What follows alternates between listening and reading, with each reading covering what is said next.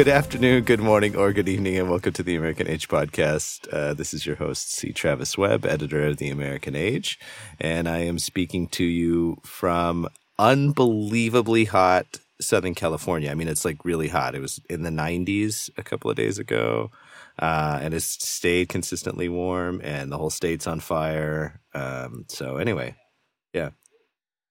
Hi, this is Stephen G. Fullwood. I'm the co founder of the Nomadic Archivist Project, and I just came back from Miami yesterday where it was 88 degrees.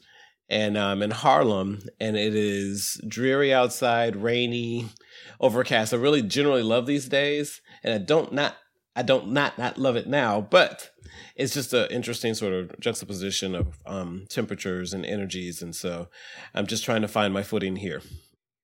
Mm. And I'm Seph Rodney. I'm a senior editor at the Hyperallergic blog slash magazine and a recent author of a book published by Routledge Press. The book is entitled um, The Personalization of the Museum Visit. And I was just in Mississippi uh, from, I think it was, yes, Wednesday through Friday and it was also really warm there. It's more seasonable than I think what you both experienced, but it was um, it was a transition coming back here because Mississippi is really flat. At least Jackson is really flat and open, mm-hmm. and it's really sparsely populated, at least in the downtown. Okay. So it, it it always feels like when I fly back to New York from that place like i'm coming back into sort of like um i'm flying back into the scene of uh blade runner yeah uh, okay. you know what is yeah. i was i was literally I was about to interject and say Blade Runner before you when yeah, you were pausing because yeah. that is that's my exact feeling as well. Yeah, um, uh, yeah. So uh, this is to remind uh, our listeners that we practice a form of what we like to call intellectual intimacy, uh, which is giving each other the space and time to figure out things out loud and together.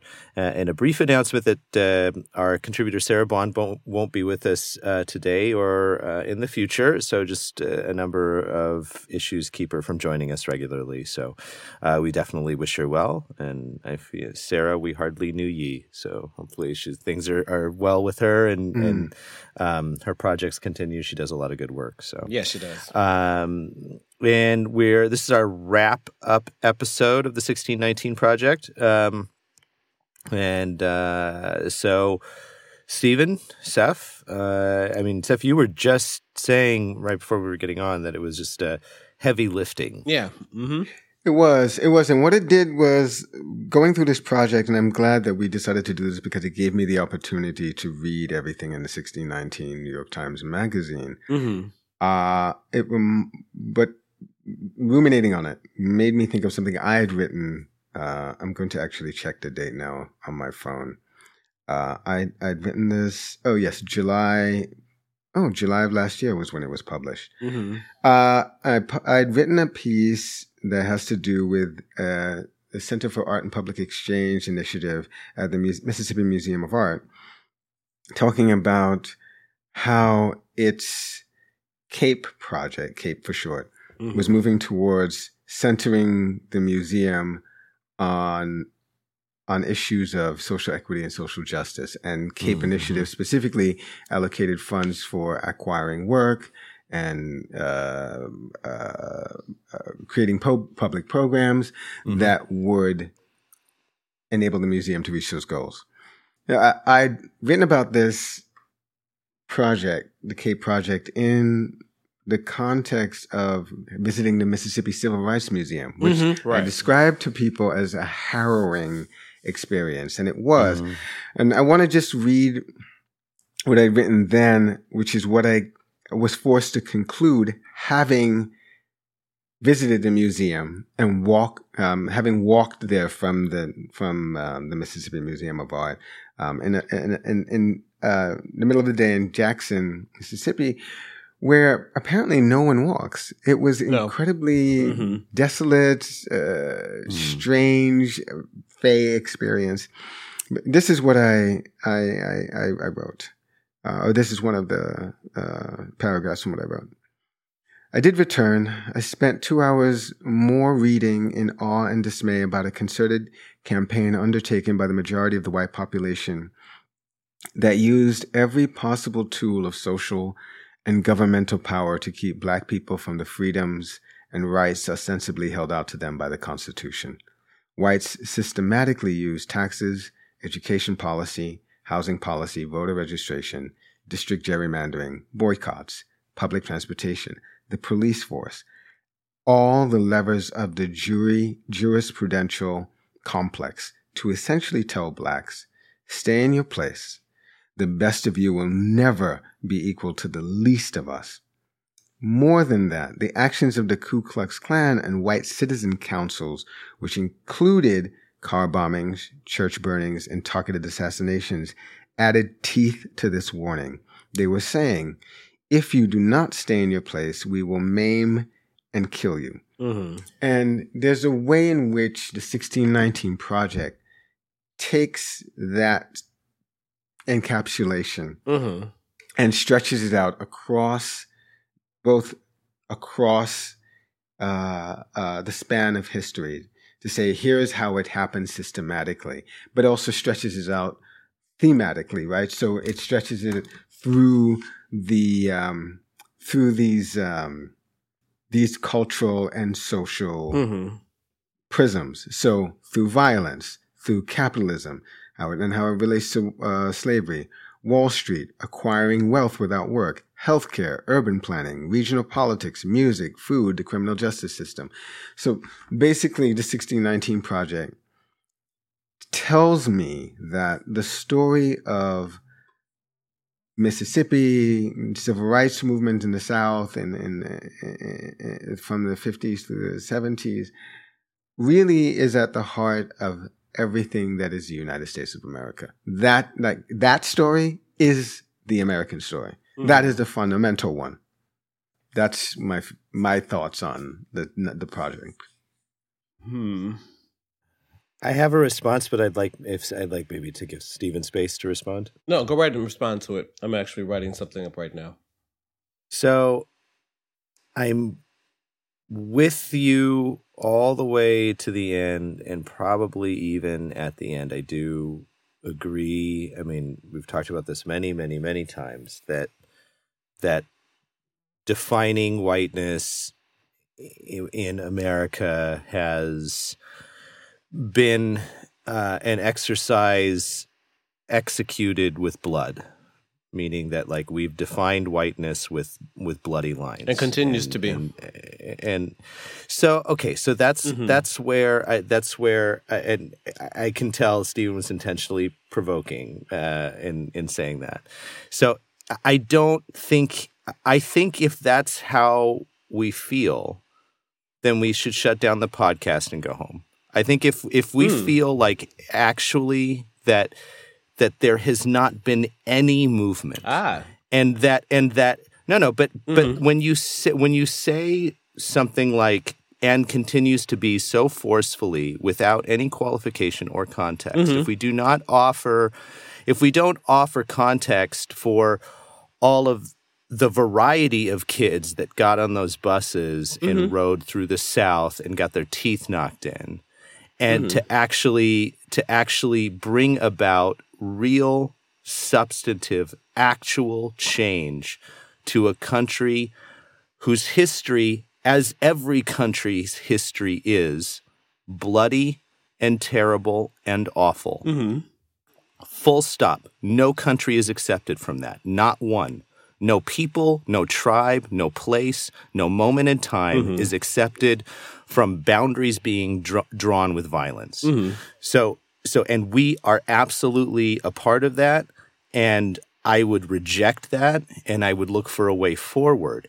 But if, if we say this is our history, mm-hmm. period, what are we doing?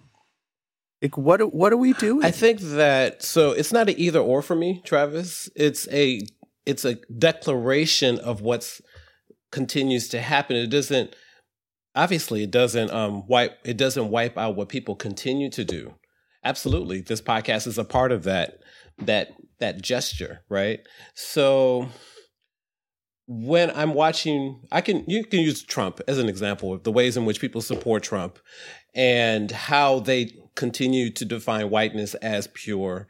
Um, the rise in the the right, the visual rise in the right because of the internet, because we're seeing it more and people making themselves more vo- more um, vocal with it. I know that there is progression because I'm not enslaved. So I'd look at it similar in a way that Baldwin looks at it. I think that we need to tell the truth, shame the devil.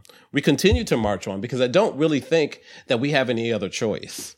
We want to live. Everybody wants to live. We just have to work our ways through these terrible ideas of what humans are, what we've chosen to be. So I don't think that things are but hopeless. Aren't those no, ideas no, well, on, I don't. Oh, I'm sorry. I'm no, sorry. Okay. I'm sorry. Go, no, no, I don't think that those. If I say that white certain white people, I'll give you that. Certain white folks continue to invest in whiteness. Because there's only Instead one, because, of black folks. Well, listen, I'm not black finished. folks invest I'm not in it too. I'm not finished, but I think it's a different thing, though, and I've always thought it was a different thing. And I think it's this: I wouldn't be black if you weren't white. Right? That's We've talked correct. about that. Yeah. And I also think, and, vi- and vice versa. I what I was going to say was whiteness wouldn't bother me so much if it weren't so imposing. I don't think I'm imposing blackness on anyone. I don't. That's a personal thing, and also feel like I'm. Uh, there's a declaration in which I'll bring it back to 1619. I was thinking about how 1619 could be a really wonderful project, added to a bunch of other projects, right, around teaching people these things. But how do we get it to people who really need to hear this kind of stuff, right? You don't. You don't feel like whiteness is imposed on me because I fucking do. Oh no, no, I didn't say that. I was talking about me. I said I wasn't imposing blackness on I, I, you. But and but but when you say it in that way to give it a special category, oh, I can I kind of it's as if okay. to it's it's it's as if oh no, I think to take it's as if to take a burden onto oneself Mm-hmm. that is unique, and and I actually think that the burden of whiteness is borne by the entire fucking country. I don't care what color or gender you are. I agree with that. No, don't, I, I agree with that. I completely agree with that because it's suffocating. I do too. Because I can't wait to talk about gender as it relates to Mm-hmm. race. Right? I can't wait because because because That's coming up, by the way, everyone. because I think that the- the- largely, if we take it through our podcast, we're talking about a freedom project here, right? This idea of trying Mm. to understand these things that stop us from being our full selves, right? That stop people Mm-hmm. yeah, from that's well talking to each I- other. I agree. Um, right. From really embracing and being large. I think with 1619, I was like, I just want to go out and talk with people all the time. I could take it economically. We could take it um, from the plantation. We can talk about all these things. How, Right. how do people become interested in something they feel is going to flip or twist or change or fundamentally really move them from one mindset to another around this is America. This is the actual America. We can do so much better because we, the, the Freedom Project is really rooted in the slavery experience, right? There's a gentleman who um, gave the Schomburg, his name is Sid Lapidus.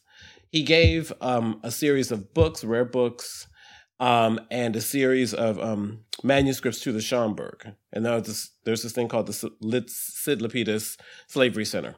Well, initially, he told me personally, because I actually work with that collection, that his idea was that he was interested in freedom as an idea and went to Thomas Paine, but found that the Slavery Project was a much more robust and a much more um, engaged experience um, when dealing with this notion of freedom. And so that's that begat his collection. He's got collections at Princeton, Schomburg, and other places as well. So we, I love this idea of trying to work through these these really difficult concepts that that we've sometimes lazily relied upon for identity. Mm-hmm. Do you know? So, but yeah, I do think white is an imposition. I think black can be in a position too if it doesn't allow you freedom. So I'm not really like so wedded to a um an artificial sensibility around blackness either. Do you know? Yeah, I get that. I get that. So, so, so I want to. Uh, sorry, sorry to interrupt, Stephen, No but I want to Mhm. just try to make sense of what we've just done. Mm-hmm. Um, I think what I was I what I said was I proposed that the 1619 project is really to sort of look back over our, our collective shoulders at how this the original sin Mm-hmm. of slavery of of of Mhm. treating mm, black bodies as as if they're property mm-hmm. has sort of mm-hmm. worked its way through all levels of uh, mm. culture and societal structure in the United mm-hmm. States of America. And and what mm. and Travis has said basically agrees with that, but what he's saying is I think what you're saying, Travis, is that you can't leave there are ellipses after that. You can't leave out the and what we've done since then, right. some of us, right, is, yeah, pr- that's is, exactly is, right. is in a very yeah. principled and energetic and forthright way. Right. Mm-hmm. Try to come to terms with that awful history and that mm-hmm. premise mm-hmm. to this to this nation. And actually, the 1619 project, I think, in that vein, Travis, absolutely is evidence of us trying mm. to do that work absolutely collectively absolutely. and and this podcast is also evidence of us in in serious good faith coming together yeah, and absolutely. trying to do absolutely. that work mm-hmm. yeah so yeah, I'm, so I'm with you on that you're right like I I left out the ellipses like I I, I just wanted to sort of get a sense of of of what this had done for me um mm-hmm. I, I, and, and to that end I just just I, I think it might be useful um, to just ask each of you is there a particular essay or a particular passage that really stuck with you throughout this thing? Can before mm. we answer that, can I succinctly respond to actually what you said? I, yeah, the mm-hmm. ellipses uh, is exactly right. Mm. The reason I think I probably jump in with that stuff as forcefully as I do mm. is because I detect in myself mm. and have throughout my life, and also detect in others there is a deep pleasure in clearly demarcating a moral wrong and feeling like you stand on the other side. Oh no, uh, right. well said. That's right. And, well yes, and well said. it, it's an actual well feeling of pleasure. Mm-hmm. And I am not immune to that feeling of pleasure. Mm-hmm. And that pleasure seems to be the default pleasure in 2019 Agreed. for dealing mm. with these issues. Yeah. Um, and and and I'm enough of a stoic to be suspicious of our pleasures, and mm. I think that there's that there's an indulgence in it that mm-hmm. that I would try to reject. I I I, I, agree with that, and I feel that yeah. very strongly personally, and I also. In mm-hmm. addition to that, I also feel like that feels like a first step. It's almost like you realize that something's the, the matter, right? Mm-hmm, you know, mm-hmm. and then hopefully you don't get stuck there. You actually move Mm-hmm. and you educate and you think more and you actually Mm. don't turn yourself into the point of reference. You don't, you decenter yourself in that argument. And maybe you can see Mm. more of what's in the room. Mm-hmm. Do you know? Mhm, And so that's Yeah. that's largely that's a really lovely thing to say because it it allows you space to be wrong. It allows you space to grow, and it also allows you the space to really think about how you think, right? Because if you're always Mm. innocent, this is the innocence project that we were talking about earlier. If you're constantly thinking that Mm. you're the one who's just like things are happening upon you, but that you don't enact these things on Mhm. others, you know, whether directly or indirectly, Mm. that that's Mm. that's why I think we have a bunch of people who feel or don't they they feel more than think about how they're in the world. Mm-hmm. You know, Yeah, yeah, absolutely. which is you know, feeling is that's what your emotions are for, and absolutely sometimes your feelings are um they're not the the it, they shouldn't be the la- last place you land when it comes to justice, not just for you but for other people. Right. Um, so anyway, so to return to Seph's question, which I think is a really good one, um, that I'll I'll I'll respond. Uh, Oh. the the essay that really got me, and I, I'm one of you probably uh, would will be a little faster with the author's name was the one that we talked about last week on the spirometer. And uh, the Oh. I, I just I I mean mm-hmm. the I, I mean I I don't I don't know if we got into it in the podcast, but I spent hours looking at because of again because I I felt like no, come on, like the, the scientific community can't be like I have that optimist view of that stuff, mm. and man, was I just flat wrong, just flat wrong. There is, I mean, I guess on the other side of it, there are there are scientists of goodwill. There are projects that are saying like we need to stop Oh, this. yes. This is ridiculous. Yeah, probably. This- Mhm. you know, all we're doing is reinforcing racial biases Mm-hmm. and giving them scientific underpinnings and all the rest of this. So that was the one that was most impactful for me. Was that the one that was about written by Linda Villarosa about um, myths of physical differences used to justify slavery? I thought it was another. Yeah, I think it was. Is it is? No, I think that was an. Uh, is that it? I thought, I thought it was another, was another one. one another one on health as well, with this woman talking about how her son that she feared for her son. I think. Yeah, Linda Villa. Oh. Yeah, Linda Villarosa was a lot of the experiments on black bodies, and the um right. and the the um not recognizing black pain for what it is. Right. Right. That's right. That's correct. Mm-hmm. Right. So which one was that? I'm, I'm just I want to find out because now I'm intrigued. And I think we ought to tell our listeners exactly. Lundy Braun, is that the one? It could be. No, I think actually maybe Seph is right. I think it might be the Villarosa one. I thought there were two um, on One Health. Let me see. There, the, no, oh wait, no, it was. Wait, was it the one? Oh no, it was the one where the woman was with her two-year-old, and he was trying to put something in her mouth in his mouth? No. So there that there was that one, but no, Seph, your initial intuition is correct. It was oh. uh, the Villarosa. As I actually okay. found it. It. it uh, Even Cartwright's footprint remains embedded in current medical practice. Right, that's right. The, okay, the okay. statue, right? Uh, pulling down his statue. Anyway, that's what it was. Cool. Um, yeah, thank you for that. Right. So she that's the essay where she says uh, towards the end, rather than conceptualizing race as a risk factor that predicts disease or yeah. disability because of a fixed, fixed susceptibility conceived on shaky ground centuries ago, we would do better to understand race as a proxy for bias, disadvantage, and ill treatment. Mm-hmm. Right? Yeah, yes. yeah, yeah, yeah. It's a shorthand. It's a shorthand yeah. for you know yeah. all kinds of dumb shit.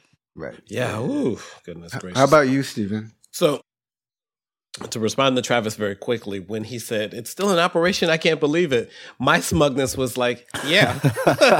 yeah, motherfucker. Yeah. yeah. Where have you been? Right. right. But it's a smugness yeah. that I don't take a lot of, right. to, to, your point around pleasure and taking a position. Mm. It doesn't bring me pleasure mm. now. And I'm glad that you brought right. that up. It's like, no, it's fucking sad that it is. It's just that I've been, mm, I feel like I've been worn down by that kind of, oh my God, are we still being racist kind of argument? You know, I'm, yeah. I'm, it wears yeah. on my soul. Um, so yeah. that said, I think the piece, the um, cultural appropriation piece was my favorite, had humor. It went to, like, I think Wesley Morris went all around the world around this piece, mm-hmm. you know, and it was a lot mm-hmm. of fun. Um, mm-hmm. And it mm-hmm. made me think. I was I was taking some of his arguments to some of my friends who were like either shaking their heads vigorously, no, I don't believe that, or that's interesting. And and the ones mm-hmm. who were interested in it, we could talk more about. You know, Teena Marie knowing her way around a, pa- a pack of Newports because it's so racially charged, and that as I said on the podcast, no one's taking Tina Teena Marie away from me. and I can, but it, and it led to me writing some piece, a piece about her that I'm still drafting around how I heard her when I was a kid and the language around Teena, which was like, she sound black. Oh, you know, she's a black girl. She must be, she must be black, you know, that kind of thing. And the mm-hmm. fidelity, not the fidelity, but the, um, the seriousness in which people said some of these things and then the sort of like joking, you know, rib, rib, um, elbow to the rib kind of thing. But the music was there. She sang well. And that's really that's largely what it was you know, mm. in my memory anyway. Mm. So I'm still like purping my memory for it. But that was one of my favorites. I thought he did a good job of thinking about cultural appropriation. And I saw a Little Richard last night talking about the fact that when Pat Boone did Tutti Frutti or Rudy, he did much better at it. You know, but that mm. when someone says Elvis is the king of king of rock and roll, they say the the self proclaimed king of rock and roll for Little Richard right? But Little Richard right. came first. Mm. So like mm. so right, it right. it still resonates in my mind. Just this idea of cultural appropriation from somebody else's point uh, of view. Mm-hmm. Right. I I think that my the one there there were several that stuck with me, but one that I I I'm still mulling over because I don't know what to do with this idea. Mm-hmm. And that's actually from, I think it's from the same essay by Wesley Morris, the one about um, music and appropriation. Mm-hmm. Is he has a he has a passage here, mm-hmm. which reads, um, "But something about that desire warps and perverts its source, lampoons and cheapens." And cheapens it even in adoration. Um, I think he's hmm. talking about the proliferation of black music. Um, I'm, I'm trying to, I, I want to make sure I, because I'm a stickler for this, Mm. that I understand what the it is when he says it also confirm it, oh, but something about that, or what that desire is. Okay. Um, I'm, I'm not sure. But Hmm. put that aside for a moment. He says in the next sentence, loving black culture has never meant loving Black, black, people. people. too. Yes. Yeah. And I wonder about that because honestly, guys, I'm going to just go out on a limb here and say, I don't know that I love black people. Like, I mean, hmm Go right ahead. I really, I, I don't. I don't know that I love a, any group. Like it's not like Mm-hmm. oh I'm saving up my love for you know Jamaicans only. No, no, no. I don't know that I Right, right. love. I don't know that I love a group Uh huh. anywhere on the planet. Like, and I think I can say, I think I can say I love black culture. I think that's true. I mean, there are definitely elements of quote unquote black culture because, you know, drawing a line around what black culture is and ain't is, is a whole other series of podcasts. Mm-hmm. But I think I can say that. But I don't know that I can, I can say I love black people and I'm black, y'all. So, But also, I think about what is the point of reference here? I mean, like thinking of that's a really lovely thing to say to put out in the universe. And I would love for you to do that, I don't, somewhere. that I don't love black people. No, no, I no, listen, think let me that- give I it- think- no, no, let me- I feel let like me that, that would be a very dangerous Like thing for me no. to put out in the universe. no, put this, put this here, but but this is really powerful because say we're in a black church and he said that, right? Mm-hmm. mm-hmm environment mm-hmm. means everything. In mm-hmm. environment means Yes. everything, but also you you love your mama, right? And Mm-hmm, you might love your dad, you know, with all that complicated stuff. But to say I Mm-hmm. love black people, like, so this is something that Toni Morrison and a few other people said during the 60s and 70s. And some people said a little Mm-hmm. bit further down the road because of space, you know, in terms of time, that the whole idea of, um, Black is Beautiful felt like something you wanted versus something you actually did. And that she never believed it. And she felt like it was, um, she didn't want people to be fooled by the real work that needed to be done. You know, but that if a mm-hmm. slogan could get you there, maybe, but was it mm-hmm. important for you to love all black people? How, you know, mm. these weren't the questions. The questions was to sort of just rile people and get them. And I love the 60s and 70s. I'm a, a child of that. But I got what mm-hmm. she was, what she meant. And if you can't say what you just said in public anywhere, mm-hmm. mm-hmm. then we mm-hmm. don't. We don't have a free society. We don't have a lot of things that allow you to be this mm. free thing that you know a lot of people mm. say your ancestors were looking to for for you to be right? Or wanting to be. So I think it's very provocative to say that. Absolutely. I hear that. Yeah, I mean, I you know, I I'm with Seph on not l- loving groups. Mm-hmm. You know, I just I, I I don't. You know, I mean, I I suppose if anything, I love groups in which there's enfranchisement and meaning that you can sort of elect yourself to a group. You know, I mean, so that Yeah, mm-hmm. people, you know, like people that choose to be intellectuals, people choo- that choose to be curious, people Mm-hmm. that choose to be artistic or choose to be generous. You know, I Mm-hmm. mean, th- things like you know, if we if we can draw these sort of ethereal lines around people, I, I'm with that. I, I am definitely not in any way, shape, or form a defender of group dynamics or groupthink. Um, or group identification uh, that is imposed on you by birth or history. But but y'all know this, right? That that what happens is when someone says something like that in public, that a whole bunch of black people will pile on that person. and Shit, say, maybe even some "Yeah, white, well, that- white people the will pile on you. Right? Yeah, yeah, yeah. They say that's the You're problem with you. black That's the- person. yeah. That's right. That's right. That's I love my people. I don't know what's wrong with you. Um, but, you know that kind of thing. And I'm like, you know, okay, you know, guilty as charged. But um, um, Lawrence Harding, uh, a good friend of mine, who you you you, you both know, um, uh, said said it one day in this way. He said, "I'm not a people person. I'm a person person." And I feel that about myself that I'm not like Mhm. I, I I'm equal to the task of treating human beings as if they are full human beings. That is what I I believe in and, and I wake up every day ready to do, pretty much. Mhm. But I'm also not willing to, but I'm also at the same time not willing to lie to myself and say that I love these hu- human beings that I encounter um, because I don't. Because for me, that's really earned.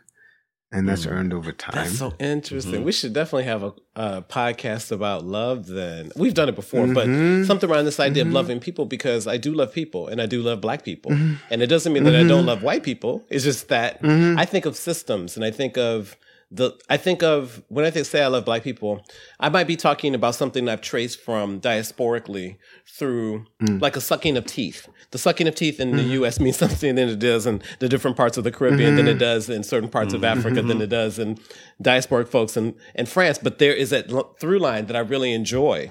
So there's mm. so there are different kinds of things, but you're not taking anything away from me that culturally or that my were my so I was gonna say so-called white friends, my white friends and other people. they, wait, what? That's what you tried to so-called. Are they um, so-called friends or so-called white? I mean, if the I feel like sometimes we we lose things because we're imposed by language and brackets. But right. I'm going to love who I want to love, and if I say I want to love mm-hmm. black people and I love black people, I do. I, do you know I mean like so? Mm-hmm. I'm not.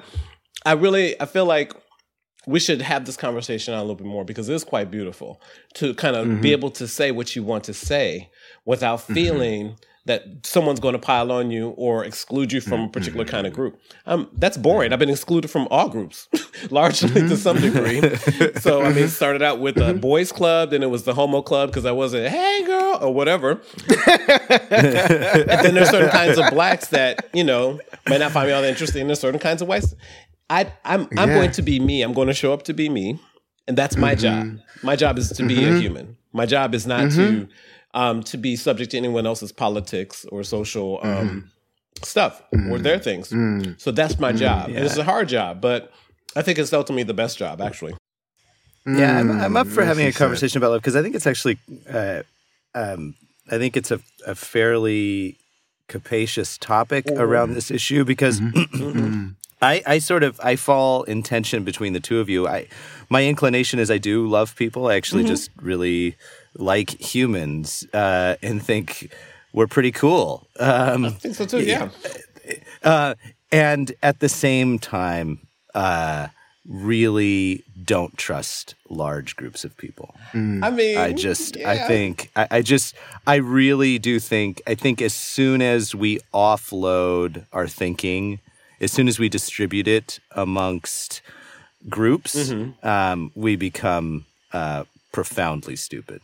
Mm. Um, well, we become fearful. And, we become fearful that someone's going to come up in our house and rob us or throw a rock through our mm. window. I mean, that, mm. yeah, the, I agree with you. I agree with you to some degree. Yeah. I feel like the, that the, the, the love thing is might be the only thing animating the kind of work that I do or the work that I respect yeah. other yeah. people doing. I get that. Everything else is. Um, just a oh, I'm going to die one day and I got to have everything. And I'm like, I mean, I woke up this morning going, is death is death the apocalypse for a lot of people? Because you're getting older and you lose control and yeah. you ah, and I'm going, wow, I'm just going to be a happy ass old man. I am going to be one happy ass old man because I'm not taking that shit with me. Fuck it. So, yeah, so, yeah. so I, I want to end my uh, contribution to this conversation on this note. Um, I'm reminded of a, um, of a friend I had in college in undergrad, Carl. I think his name was Parker. Mm-hmm. He was, and probably still is, a poet, a, a, a, funny but troubled young man at the time. Mm-hmm. Uh, and he and I would talk a lot about dating and how we look for uh, what we look for in a, in in the right what we look for in a partner that we assume is the right fit for us. And he said that he would say to women uh, uh, that he uh, that he'd meet um, in dating situations. You, you, know you're gonna die one day, right? Mm-hmm. Like, what are you doing? and I kind of, I kind of admire that. Yeah. I'm like, yeah, I, I, I kind of really, wish I, think, I, had. I think I like your right, friend Carl. Right, Carl. I kind of wish I had put it on the table. put it on the table. Like, you know, you you know you're gonna die, right? So what are you what are you doing about that? Like, I, and the 1619 project, in some ways, is doing that. Like, he's saying to, to all his readers, you, you know, you're going to die, right? Like, what are you doing about that? You know that this is the original sin of the U.S., right? What are you doing about that? Uh, and that's that's the kind of clarity I, I, I want to live in. Absolutely. Yeah, I'm sure Carl got laid a lot. Yeah. Yeah. You're right. I'm going to die, so I should have sex with you. um, boo, boo. so, all right, my friends, uh, thank you as always for the conversation. And uh, we'll be speaking next week about humor. So it's a good segue. Yep. Uh, all right. Take care. Cheers. Bye.